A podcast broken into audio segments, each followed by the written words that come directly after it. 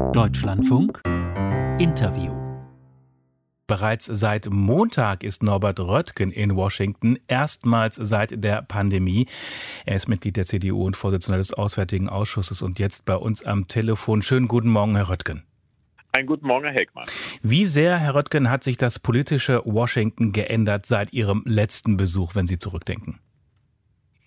Total. Es ist äh, mein erster Besuch seit über 18 Monaten. In den vergangenen anderthalb Jahren war ja keine Auslandsdienstreise möglich. Und als ich das letzte Mal hier war, war Donald Trump noch Präsident. Und es war eine unfreundliche Stimmung des Präsidenten, vor allen Dingen gegenüber Deutschland. Eine Politik, die nicht auf Partner gesetzt hat, äh, sondern äh, darauf, alles alleine zu machen alles durch die Person bestimmt. Das ist wie Tag und Nacht und das ist sehr erfreulich und die Erleichterung ist anhaltend da. Man merkt es richtig. Wir sind gewollt. Man trifft sich wieder in einem freundlichen Ton äh, und das ist, das ist wirklich ganz, ganz toll. Dann gehen wir mal in die Themen trotzdem rein, denn es ist nicht alles eitel Sonnenschein, auch nach Trump in den transatlantischen Beziehungen. Donald Trump, der hatte ja keine Gelegenheit ausgelassen zu behaupten, die Europäer und insbesondere auch die Deutschen, die lebten auf Kosten der Amerikaner im Verteidigungsbereich. Bereich. Wie sicher sind Sie denn, dass Biden bei den Verteidigungsausgaben Nachsicht walten lässt?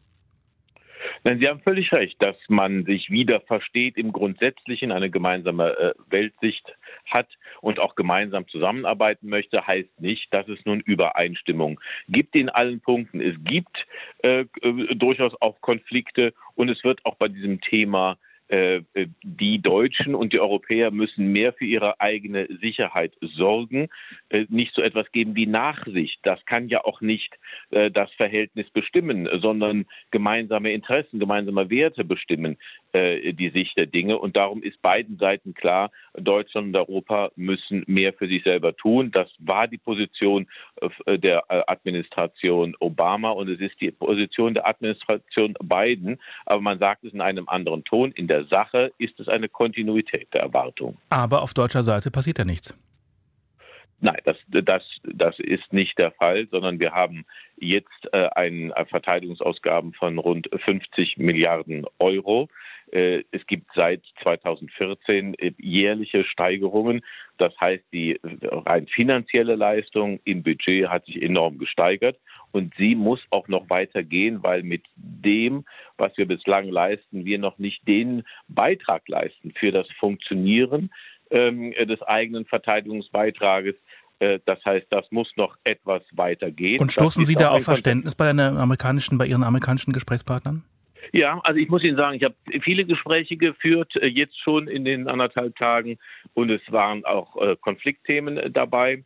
Ähm, aber über die Frage der, der Verteidigungsausgaben gab es gar keinen Dissens, sondern das ist klar, dass hier ein höherer deutscher Beitrag für äh, für gemeinsame Fähigkeiten im gemeinsamen Interesse geleistet werden muss. Die Verteidigungsausgaben sind ja das eine Feld, das Verhältnis zu Russland, um ein anderes Thema anzusprechen, das andere.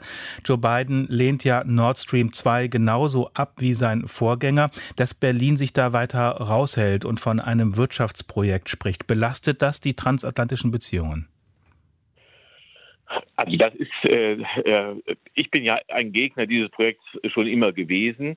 Aber wie zentral dieses Thema ist, hat selbst mich überrascht. Äh, es ist ähm, äh, noch, also in der Sache ist China das absolute Nummer eins Thema, aber jetzt äh, unmittelbar war Nord Stream 2 äh, das äh, dominierende Thema. Äh, und es wird auch ganz sicher hier im Gespräch zwischen Präsident und Kanzlerin ein wichtiges Thema sein. Äh, wir hoffen, man kann hoffen darauf, dass es auch Fortschritte gibt. Es ist vor allen Dingen im Verhältnis des Kongresses, der dieses Projekt parteiübergreifend äh, total und engagiert ablehnt und der Administration, die es auch ablehnt, äh, ein großes Thema. Die Administration sagt aber, das darf jetzt nicht im Zentrum der neuen bilateralen Beziehungen zu Deutschland stehen. Die sind wichtiger. Das sage ich auch als Gegner des Projektes. Wer jetzt dieses Thema zum definierenden Konfliktthema zwischen Deutschland und USA macht, der vergrößert den ohnehin eingetretenen Schaden. Man muss also jetzt mit dem Problem, das eingetreten ist, umgehen, die Ukraine weiter stabilisieren. Aber es darf nicht im Weg eines Neuanfangs der außenpolitischen, der politischen politischen Beziehungen zwischen Deutschland und USA stehen. Das ist ganz, ganz eigentlich das zentrale bilaterale Thema im Moment, leider mhm, Gottes. Mhm. Man muss mit dem Problem umgehen, sagen Sie. Joe Biden, der hatte ja die Sanktionen gegen beteiligte Firmen zunächst mal ausgesetzt, aber es gibt ja ein deutsches Sprichwort, das kennen Sie auch, aufgeschoben heißt nicht aufgehoben. Was erwarten die Amerikaner von den Deutschen? Also diese Entscheidung, das muss man auch mal in Deutschland zur Kenntnis nehmen, dass äh, Joe Biden die äh, Sanktionen, die im Kongress als Gesetz beschlossen sind, ausgesetzt hat, hat ihm gegenüber dem Kongress enormen Protest eingebracht. Vor allen Dingen von republikanischer Seite, aber es ist ein Partei, eine parteiübergreifende Ablehnung. Die Administration Joe Biden hat die Beziehungen zu Deutschland vor die Ablehnung dieses Projektes gestellt. Das war sehr weise, sehr gut, aber es war ein, ist ein totaler Konfliktstoff in den USA und es ist der wesentliche Grund dafür, warum der Kongress und wesentliche Teile des, äh, des Senats die Bestätigung von Personalvorschlägen für Botschafterposten, die NATO-Botschafterin oder auch für führende Beamtenpositionen im Außenministerium, die der Bestätigung durch den Senat bedürfen, der Senat zurückhält. Das ist also sozusagen ein, ein wirklicher Machtkampf, der stattfindet.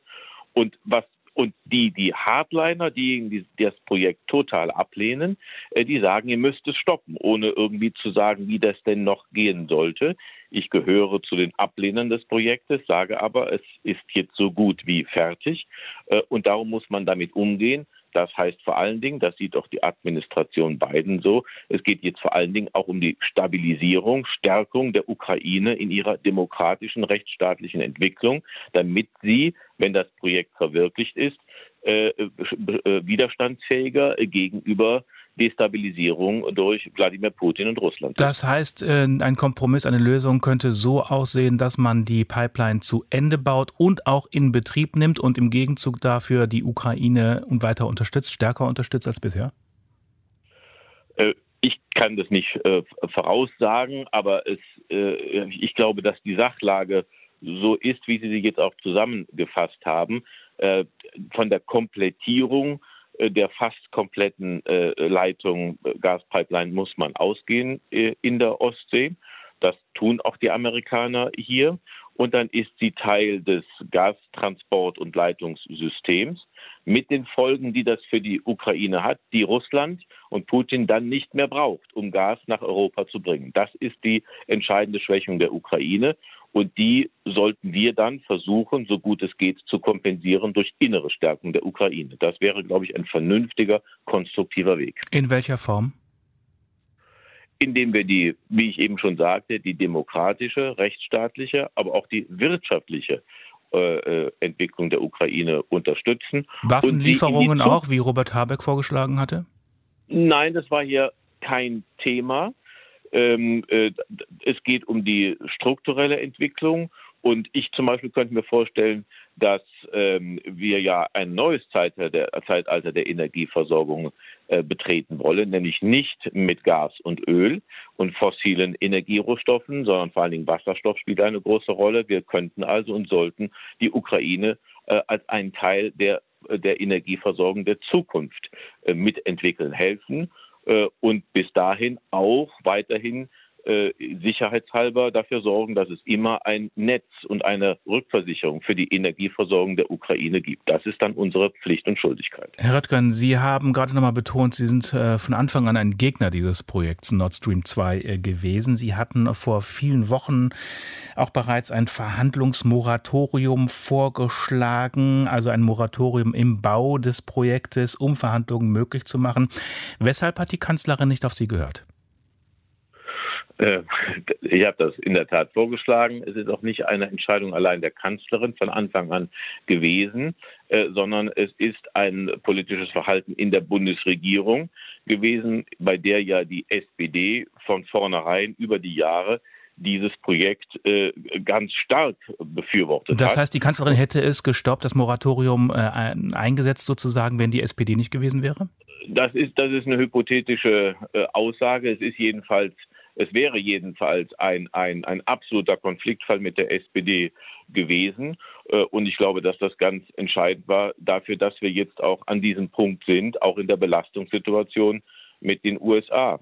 Nebenbei der Umstand, dass ich dieses Projekt, wie ich glaube, mit guten Gründen immer abgelehnt habe, wie ja auch die Mehrheit der Europäer, bringt mich jetzt in die Situation, dass ich glaubwürdig äh, gegenüber den amerikanischen Gesprächspartnern sagen kann, äh, jetzt macht nicht von euch aus den ohnehin leider eingetretenen Schaden größer, indem ihr dieses Thema so zentral zu einem Dauerkonflikt macht. Wir müssen, dürfen jetzt nicht den Schaden noch größer machen, als er ohnehin ist, sondern wir müssen ihn begrenzen und damit umgehen.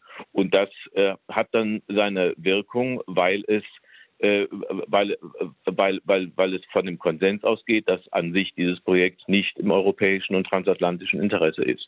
Das Thema wird aber natürlich bei dem Treffen von Angela Merkel mit dem US-Präsidenten dann morgen in Washington im Weißen Haus eine Rolle spielen. Wir haben bereits ja. jetzt darüber gesprochen mit Norbert Röttgen von der CDU. Er ist Chef des Auswärtigen Ausschusses seit äh, Montag bereits in Washington, erstmals seit der Pandemie. Herr Röttgen, danke, dass Sie sich die Zeit genommen haben. Ich danke Ihnen sehr. Einen guten Tag. Wünsche ich Ihnen auch. Jo.